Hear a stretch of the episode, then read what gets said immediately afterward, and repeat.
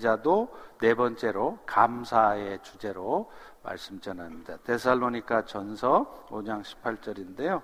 우리 한 목소리로 또 같이 읽겠습니다. 시작. 범사에 감사하라. 이것이 그리스도 예수 안에서 너희를 향하신 하나님의 뜻이니라. 아멘. 어, 세상에서 가장 지혜로운 사람이 누굴까요? 하나님의 뜻을 헤아리고 그 뜻대로 어, 살아가려고 애쓰는 사람이에요. 왜냐하면 이 세상의 모든 일들이 사람이 이리저리 뭐 노력하고 애쓰고 그래 해서 되는 것 같지만 사실은 세상의 주인 대신 하나님의 뜻 가운데 진행되기 때문입니다. 반면에 세상에서 제일 어리석은 사람은 어떤 사람일까요? 못 배운 사람들이요? 아니에요. 많이 배워서 박사학위도 갖고 있지만 자신의 지식과 삶의 경험대로만 인생 살아가려고 하는 사람들입니다. 세상의 어떤 지식이나 경험으로도 하나님의 뜻을 절대로 이해할 수 없습니다. 따라서 하나님의 뜻을 헤아리지는 않고 자기가 박사라고 자기가 경험한 거 많다고 그 지식과 경험을 가지고 인생을 살아가려고 하는 사람들은요, 반드시, 반드시 인생의 어느 한 순간 꼬이는 장면이 나타납니다. 그런데 더 안타까운 것은요, 그렇게 인생이 꼬여 있어도 내 인생이 왜 이렇게 꼬이게 됐는지, 또 이런 상황에서 나는 어떻게 이 상황을 풀어가야 되는지를 하나님께 묻지 않는다는 겁니다. 그래서 여전히, 여전히 자기 지식, 자기 경험대로 살아가다가 결국 더 큰 어려움에 처하고 나서야 비로소 눈물을 흘리며 자신의 어리석음을 깨닫는 거예요. 이 세상을 향한 하나님의 뜻은 이미 성경 여러 곳에 쓰여 있습니다. 하나님을 떠나 죄악 가운데 살아가던 인생들이 예수님의 십자가의 은혜를 입어서 영원한 생명을 얻게 하는 것, 이게 하나님의 목표예요. 또 그 영원한 천국에 이를 때까지 이 땅에 사는 동안 성령님의 도우심 가운데 어찌하든 주의 뜻을 따라 살아가도록 하는 것, 이게 하나님의 뜻이에요. 사실 여러분이 지금 이 순간 여러분의 삶의 정황 속에서 겪는 모든 것들, 그것이 좋은 일이든 나쁜 일이든 다 이런 하나님의 뜻하고 다 관련이 있습니다. 다시 말하면 여러분이 겪고 있고 또 이미 겪었던 모든 종류의 일들도 결국 이런 하나님의 뜻이 여러분의 삶에 이루어지는 과정에서 필요한 일이었기에 발생하는 것이라는 거죠.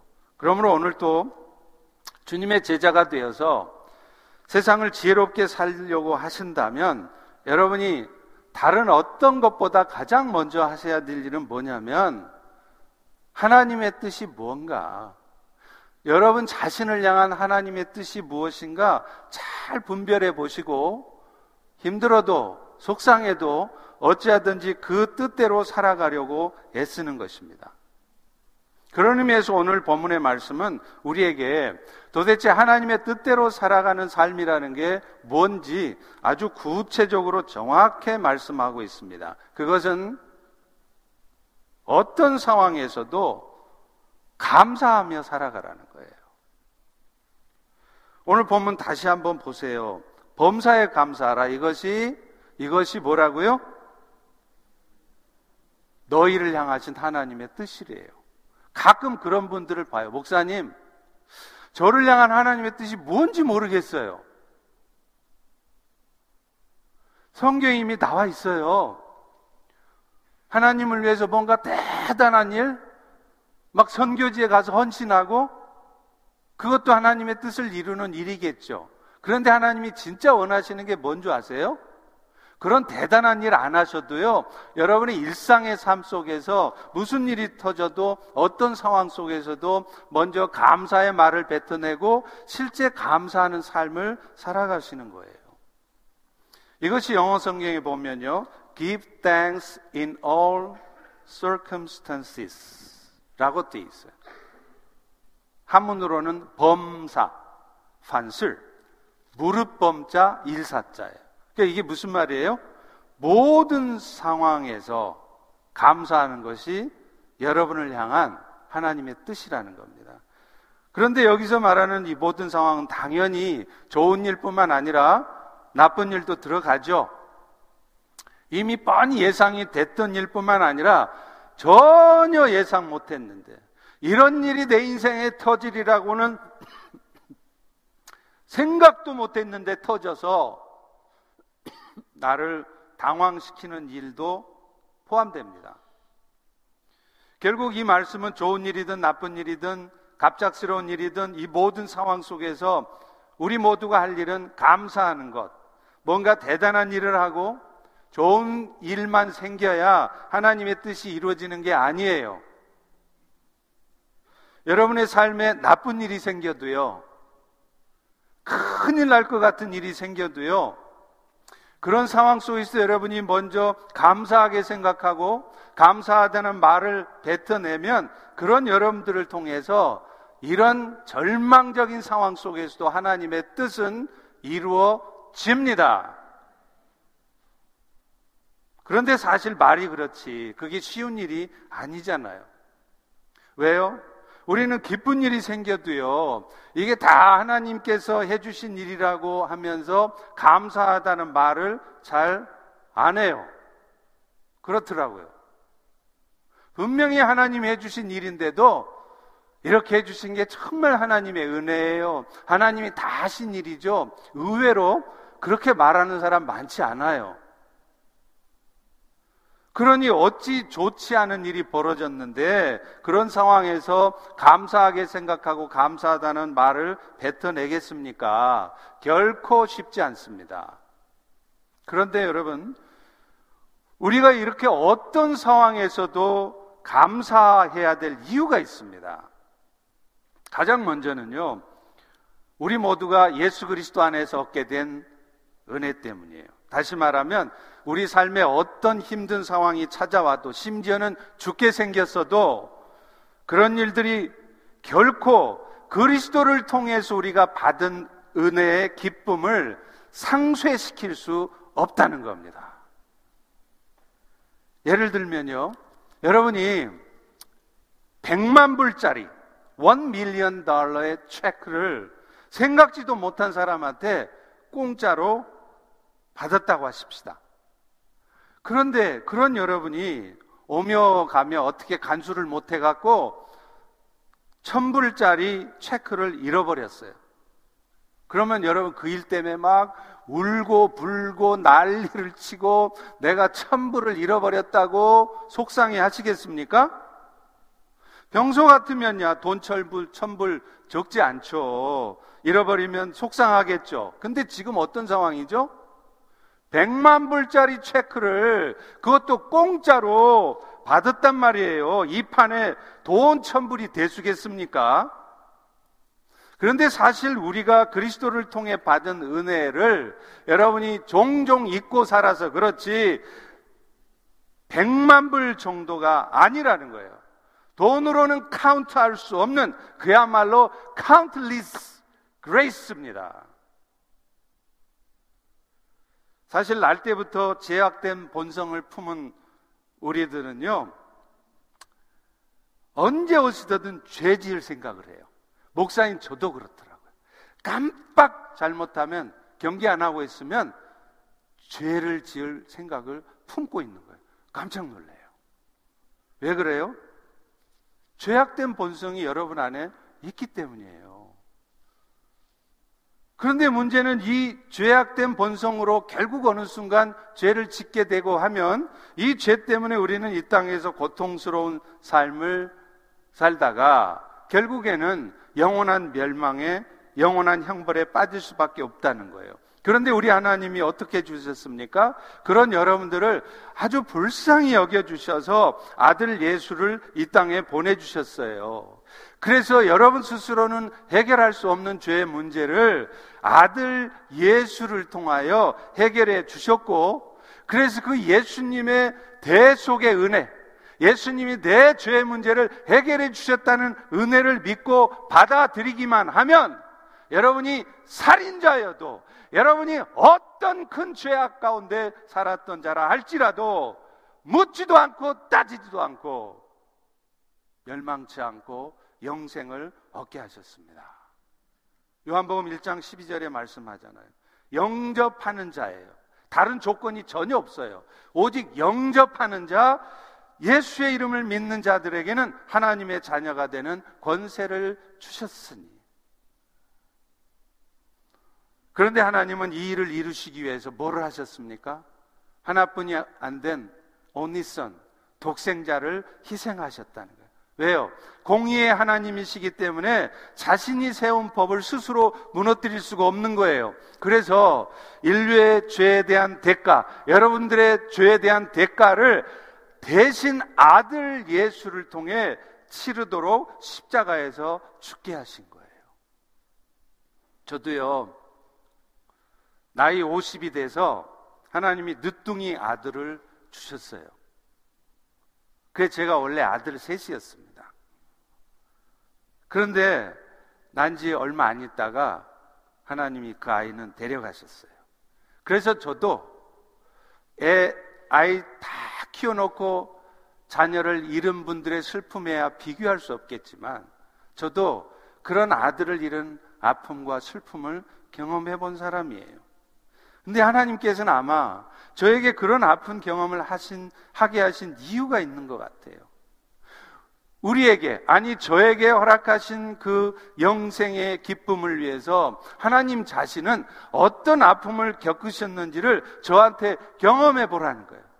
제가 그래서 그 즈음에 그걸 경험하고서 다시 한번, 다시 한번 내가 십자가의 은혜로 하나님의 자녀가 되고 목사가 되었다는 사실이 얼마나 감사하고 감사했는지 모릅니다.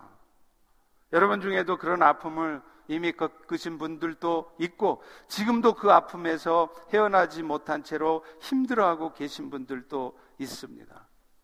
자식이 죽으면 오직했으면 가슴에 묻는다 그러잖아요. 저도 저도 세상 얼마 안 살다 갔지만 가끔 그 아이가 생각이 나요. 그런데 사실 하나님은 그런 아들을 잃는 슬픔을 감수하시면서 아들 예수로 하여금 여러분을 대신해서 십자가에 죽게 하셨습니다. 그리고 그 대속의 은혜를 믿는 여러분들에게 묻지도 않고 따지지도 않고 그 영원한 생명을 주신 것입니다. 그런데 더 감사한 일은 그 대속의 죽음을 믿는 일이 결코 여러분 스스로의 노력이나 의지로 되어진 것이 아니라는 거예요. 예수 믿는 사람들의 착각 중에 하나가 뭔지 아세요? 내가 결단하고 믿었다는 거예요. 내가 교회 나가기로 믿었기 때문에 내가 예수님을 영접했다는 거예요. 천만의 말씀이에요. 정령께서 여러분의 마음을 움직이시고 여러분의 마음을 뒤집어 놓으시고 그래서 소위 말해서 거듭나게 born again 시켜주지 않으면 여러분은 절대로 결단할 수 없습니다. 그러므로 여러분이 이 자리에 나와 있는 것 여러분의 결단에 의해서 나온 게 아니란 말이에요. 요한복음 1장 13절에 말씀하잖아요. 이것은 혈통으로나 육정으로 혹은 사람의 뜻으로 아니한 거 오직 하나님께로부터 from God 하나님의 은혜로 주어진 것이라는 것입니다. 목사나 선교사의 아들이라고 그래서 내가 저렇게 침례탕에 들어가서 물세례 받았다고 그래서 얻어지는 구원이 아니란 말이에요. 심지어 내가 간절히 바라고 여러분이 소망한다고 그래서 주어진 것도 아닙니다. 오직, 오직 하나님께서 허락하셔야 되는 일입니다. 그러니 오늘 우리 모두가 이 자리에 앉아 함께 예배 드리는 것, 이 어찌 감사하지 않을 수 있습니까? 어떤 상황에서도 감사해야 하는 것입니다. 왜냐하면 여러분 인생에 어떤 불행해 보이는 일이 벌어졌을 때조차도 여러분에게 주신 그 은혜는 결코 사라지지 않기 때문이에요. 어떤 불행한 일도 여러분이 지금 이 순간 아파하고 고통스러워하는 어떤 불행한 일도 그리스도를 통해서 여러분에게 주신 그 축복의 기쁨을 상쇄시킬 수 없습니다. 그렇기 때문에 우리는 어떤 상황에서도 감사하는 겁니다. 그런데요, 좋지 않은 상황에서조차 감사할 수 있는 또 하나의 이유는요, 그렇게 감사하는 것 자체가 하나님의 뜻을 이루어 드리는 것이기 때문이라는 거예요. 여러분, 우리 인간은 수도 없이 실패하죠. 그런데요, 아십니까? 여러분의 실패 속에서도 하나님은 성공시킨다는 거예요. 인간은 실패하지만 하나님은 실패함이 없습니다. 아무리 실패한 것처럼 보여도 뭔가 잘못돼 가는 것처럼 보여도요, 우리 전능의 하나님은 여러분의 그 잘못된 것 같은 상황을 통해서도 결국 자신의 뜻을 이루세요. 그래서 그런 일들을 통해서도 하나님의 영광을 나타내신대요. 그래서 바울은 고린도후서 1장 20절에 이런 말씀을 해요. 제가 이 말씀 참 좋아해요. 하나님의 약속은 얼마든지 예수 안에서 yes가 되니 항상 yes라는 거예요.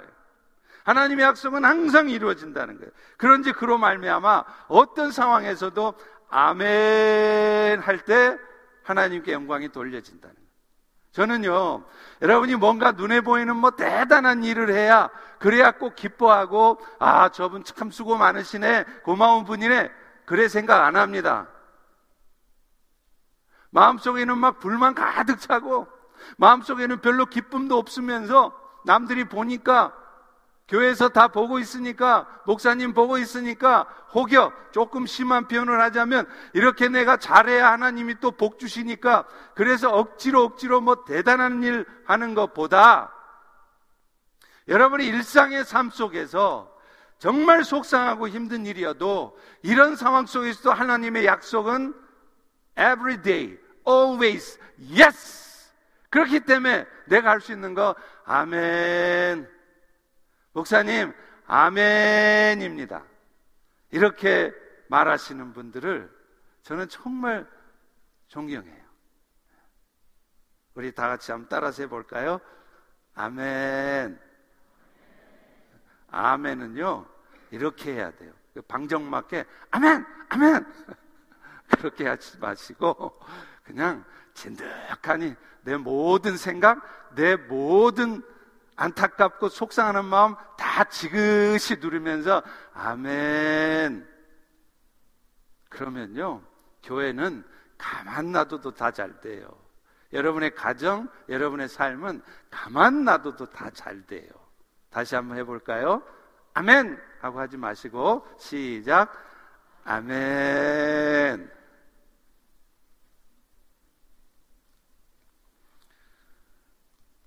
내가 건강이 나빠졌다 할지라도요.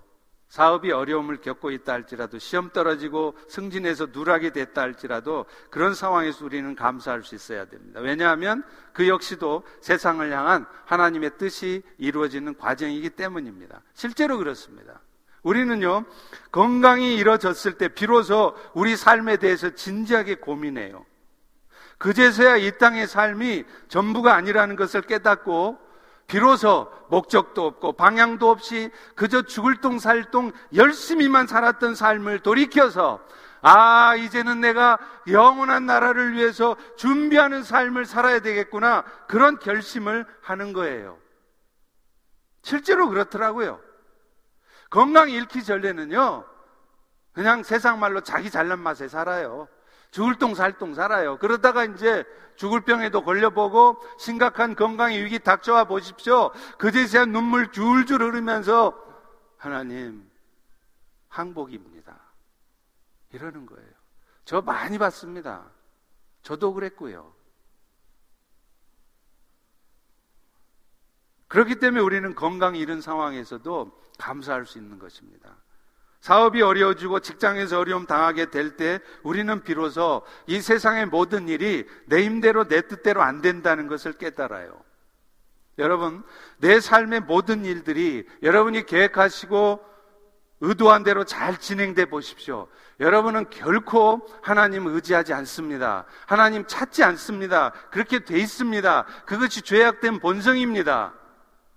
그래서 종종 하나님은 여러분의 인생의 일들이 결코 여러분 뜻대로 안 되게 해요. 죽을 똥 살 똥 애쓰고 노력했는데 결과는 막판에 뒤집어지는 겁니다. 왜 그런 일이 생길까요? 그런 상황을 통해서 자신의 한계를 비로소 느끼고 이제 남은 인생 내 힘 의지하지 말고 하나님 의지하며 살아가게 하시려는 것입니다.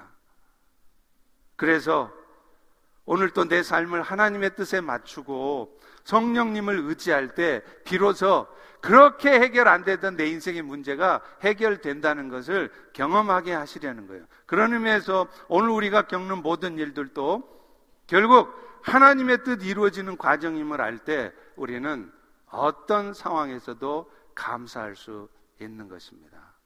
아멘. 아멘이 아니고 아멘.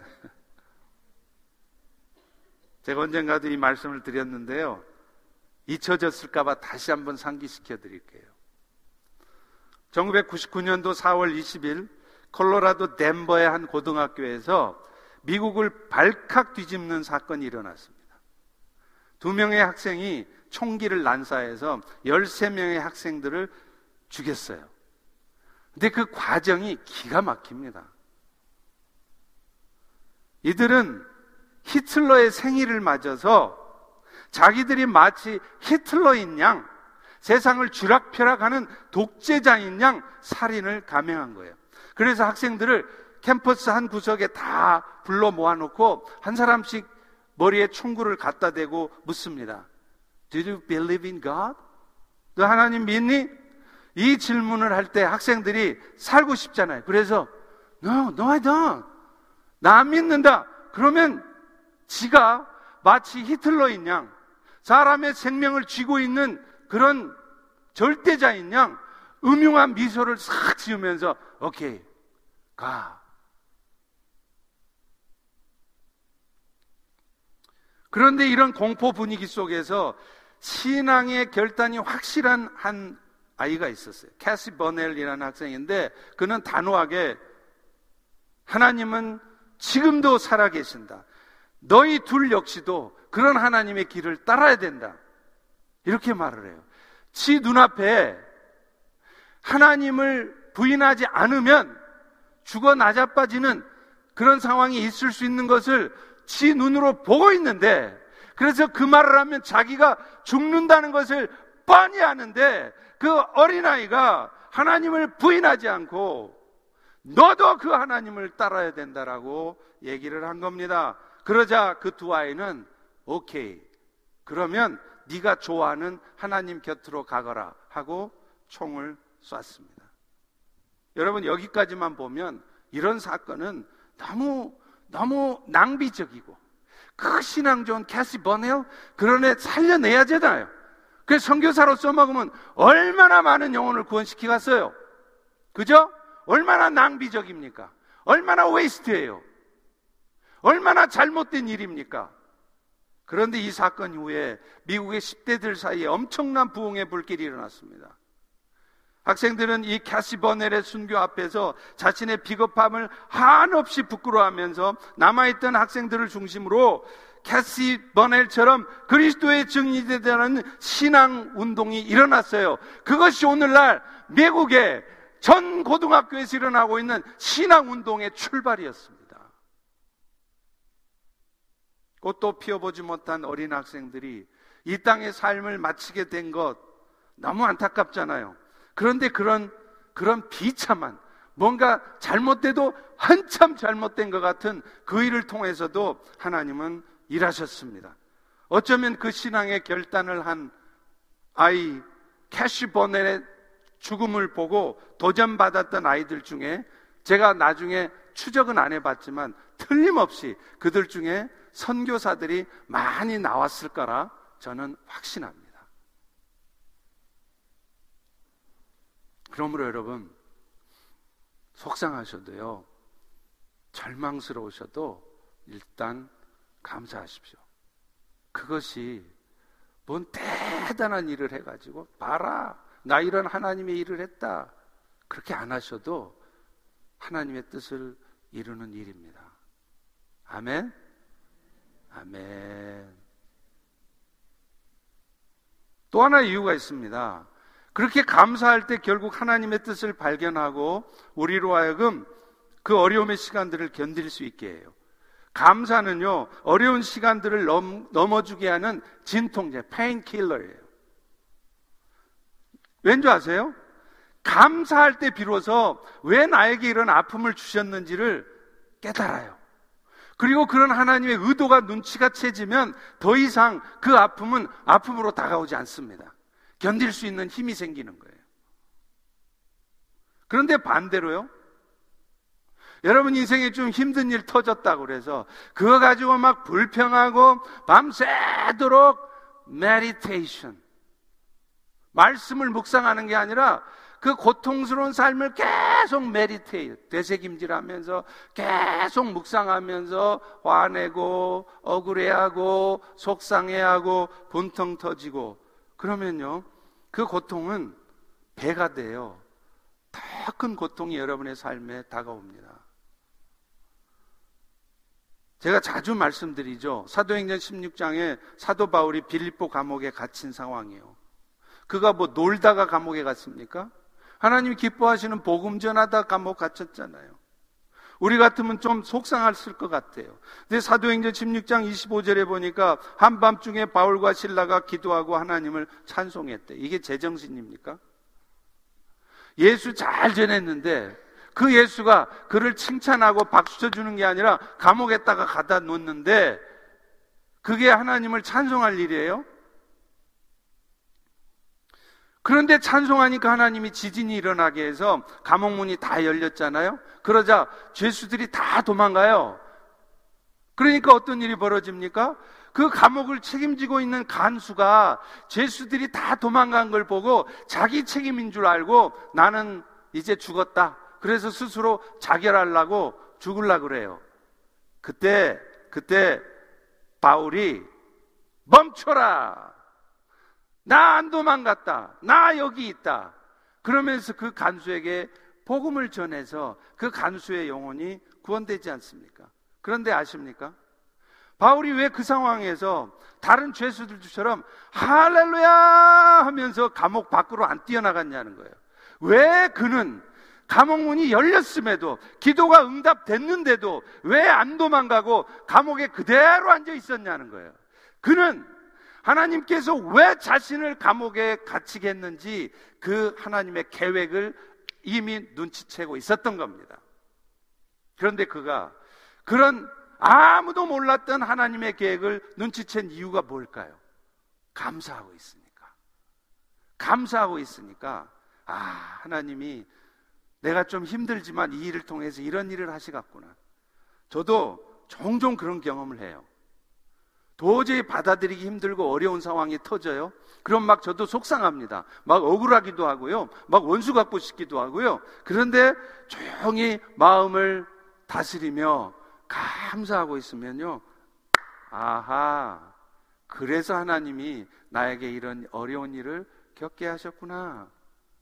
제가 왜 신장암에 걸렸는지, 그래서 왜 콩팥 하나를 떼어냈는지, 감사하며 하나님께 구할 때 하나님이 정확하게 두 개를 말씀하셨습니다. 그러니까 그 다음부터는요, 이 신장암 때문에 죽을래나? 내가 큰일 났네? 뭐 죽어도 좋을 일이지만 겁이 별로 안 나는 거예요. 왜요? 하나님의 의도가 눈치가 채졌으니까. 아, 이 일 하시려고 하나님이 하신 일이었구나. 바울 역시 하나님의 목적을 눈치챘을 때 그는 더 이상 자기가 감옥에 갇혀 있는 게 억울하지 않았어요. 오늘 여러분의 인생 가운데 억울하고 속상하고 힘든 일이 막 벌어져서 속 뒤집어져 계십니까? 도무지 아멘이 안 됩니까? 그래도 말씀하고 있고 명령하고 있으니까 아멘 해 보세요. 받아들여 보세요. 그럴 때 왜 하나님이 여러분 인생에 그런 일들이 벌어지게 했는지 하나님의 의도가 눈치채질 것입니다. 그럴 때, 그럴 때 더 이상 그 고통스러운 상황이 여러분의 삶에 고통으로 오지 않습니다. 더 이상 억울하지 않습니다. 더 이상, 더 이상 속상해지지 않습니다.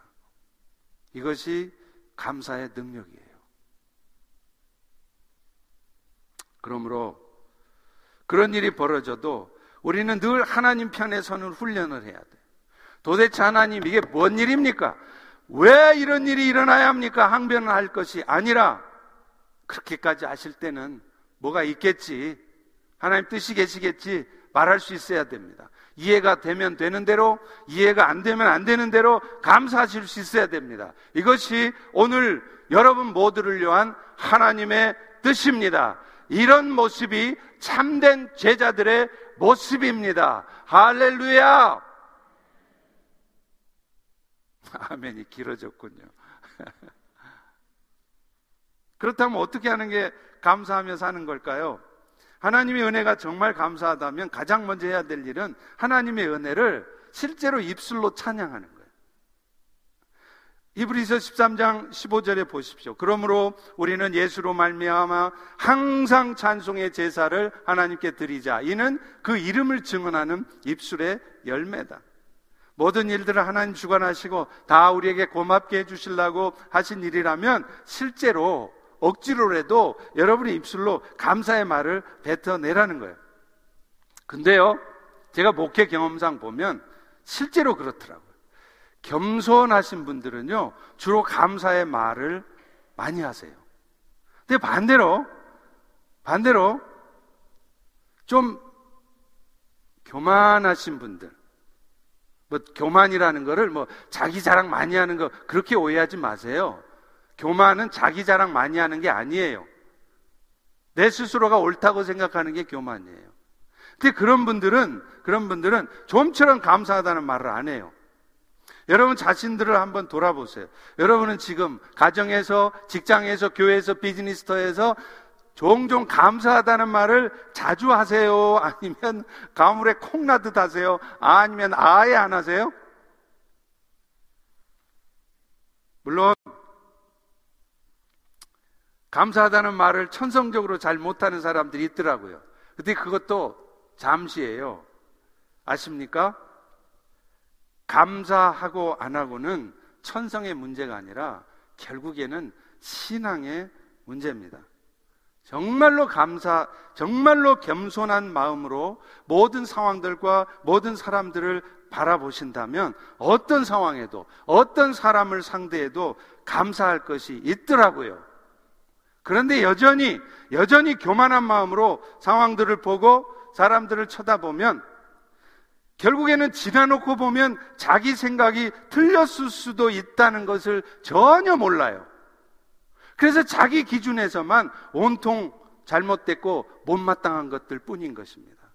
그런데요, 제 목회 경험상 보면 그런 분들은 그 자신이 결국 스스로 무덤을 파는 거예요. 스스로 어둠으로 들어가는 거예요. 결코 행복하지 않더라고요. 우리 교회도 정말 모든 상황에서 감사하다는 말을 뱉어내는 운동이 있었으면 좋겠어요. 우리 펠로시 공동문 기도문의 두 번째 선교적 삶을 위한 기도 제목에도 그게 있잖아요. 칭찬과 격려의 말을 많이 하고 어떤 상황에서도 돌이켜 감사의 말을 하게 하소서. 우리 모든 펠로십의 성도들 입에서 칭찬하고 격려 말이 많고요. 감사하는 말이 많아지면 여러분의 교회, 우리 교회는 천국 공동체가 자연이 됩니다. 그리고 무엇보다도 여러분 자신의 삶이, 여러분의 가정이 천국으로 바뀌게 될 것입니다. 감사의 또 하나의 구체적인 모습은 하나님이 주신 축복들을 가지고 이제 하나님의 뜻을 이루는데 구체적으로 사용하라는 거예요. 히브리서 3장 16절에도 감사의 제사를 드리는 모습을 이렇게 쓰고 있어요. 오직 선을 행함과 서로 나누어 주기를 잊지 말라. 하나님은 이 같은 제사를 기뻐하느니라. 하나님이 하신 일이 감사하다면 그 다음에 할 일은요. 입술로만 감사하지 마시고 하나님이 여러분에게 주신 것들을 가지고 감사하라는 거예요. 하나님이 기뻐하시는 일을 하시라는 것이에요. 그리고 그것은 말할 것도 없이 세상 가운데 그리스도의 사랑이 증거되어지고 그 사랑을 통해 예수님의 십자가의 복음이 증거되게 하는데 여러분의 물질을, 여러분의 시간을, 여러분의 탤런트를 사용하는 것입니다. 그것이 하나님의 뜻을 이루는 일이 됩니다. 사실 하나님이 여러분에게 어떤 축복된 일을 주셨다면 그거 그냥 여러분 한 몸 잘 먹고 잘 사시라고 주신 것 절대 아니에요. 여러분이 건강해졌다면 여러분이 사업이 잘 되어져 가고 있다면 여러분이 뜻하지 않게 승진을 하셨다면 여러분 좋으라고 하신 일이 아닙니다. 결국은 세상 사람들이 하나님께로 돌이켜지게 하는 일에 열심을 내라고 주신 축복들이에요. 그러니 하나님이 건강하게 하셨다면 그 건강을 가지고서 아싸, 그래도 다닐 수 있을 때 다녀야지 하면서 여기저기 크루즈 여행 가고 남미 여행 가고 유럽 여행 가고 늙어지면 못 노나니 죄송합니다. 건강 주셨을 때 열심히 돌아다니자. 그러지 마시라는 거예요. 나를 통해 세상 사람들이 하나님을 알아가게 하는 그 일의 건강을 사용하셔야 돼요. 여러분, 그렇잖아요. 예수님의 사랑이 고마워서 평생을 선교지에서 그리스도의 복음을 전하고 있는 사람도 있잖아요. 우리 교회 파송 협력 전교사들 보십시오. 미국 유학 와서 그 어렵다는 박사학위 받고 편안한 삶이 보장돼 있는데도 모든 것을 포기하고 선교지로 가는 사람들 있잖아요. 우리 교회도 있잖아요. 준파송 선교사, 이호셉 선교사 있잖아요. 그런데 여러분들은 평생 살면서 단기 선교 한번 가보지 못한다면 여러분 그거 너무 주님께 죄송한 일 아닙니까? 가고 싶어도 신분 문제 때문에 가지 못하는 분들도 있는데 여러분은 건강도 있어요. 시간도 내려면 낼 수 있어요. 돈도 어렵다고 하지만 하려면 할 수 있어요. 그런데도 안 가요. 그러면서 가족끼리 크루즈 여행 다니고 유럽 여행 다니고 놀 건 다 놀아요. 여러분 부끄럽지 않습니까? 그런 선교사님들에게 부끄럽지 않으세요? 예수님께 부끄럽지 않으세요? 건강 주실 때 가보십시오. 나중에요. 건강 잃으면 여러분 가고 싶어도 못 갑니다. 먹고 살 일 좀 걱정돼도 그 걱정부터 하지 마시고요. 먼저 감사의 말부터 뱉어보세요. 그리고 힘들고 어려워도 감사하는 마음으로 주를 위한 일에 여러분의 물질을, 여러분의 시간을, 재능을 들여보세요. 여행 가는 데는 펑펑 쓰면서, 자식들 돈 들어가는 일에는 펑펑 쓰면서, 영혼이 구원되어지는 일에는 아낌없이가 아니라 아끼면서, 그러지 마시란 말이에요. 엘리야가 도와줄 사람도 없고 구원해야 할 사람조차 없는 그런 그리시네가였지만 하나님께서 말씀하시니까 순종하고 갔을 때 어떤 일이 벌어졌죠? 아침과 저녁으로 까마귀가 다 먹였어요. 이스라엘 백성들을 하나님은 하늘에서 내려온 만나를 통해서 먹이셨습니다.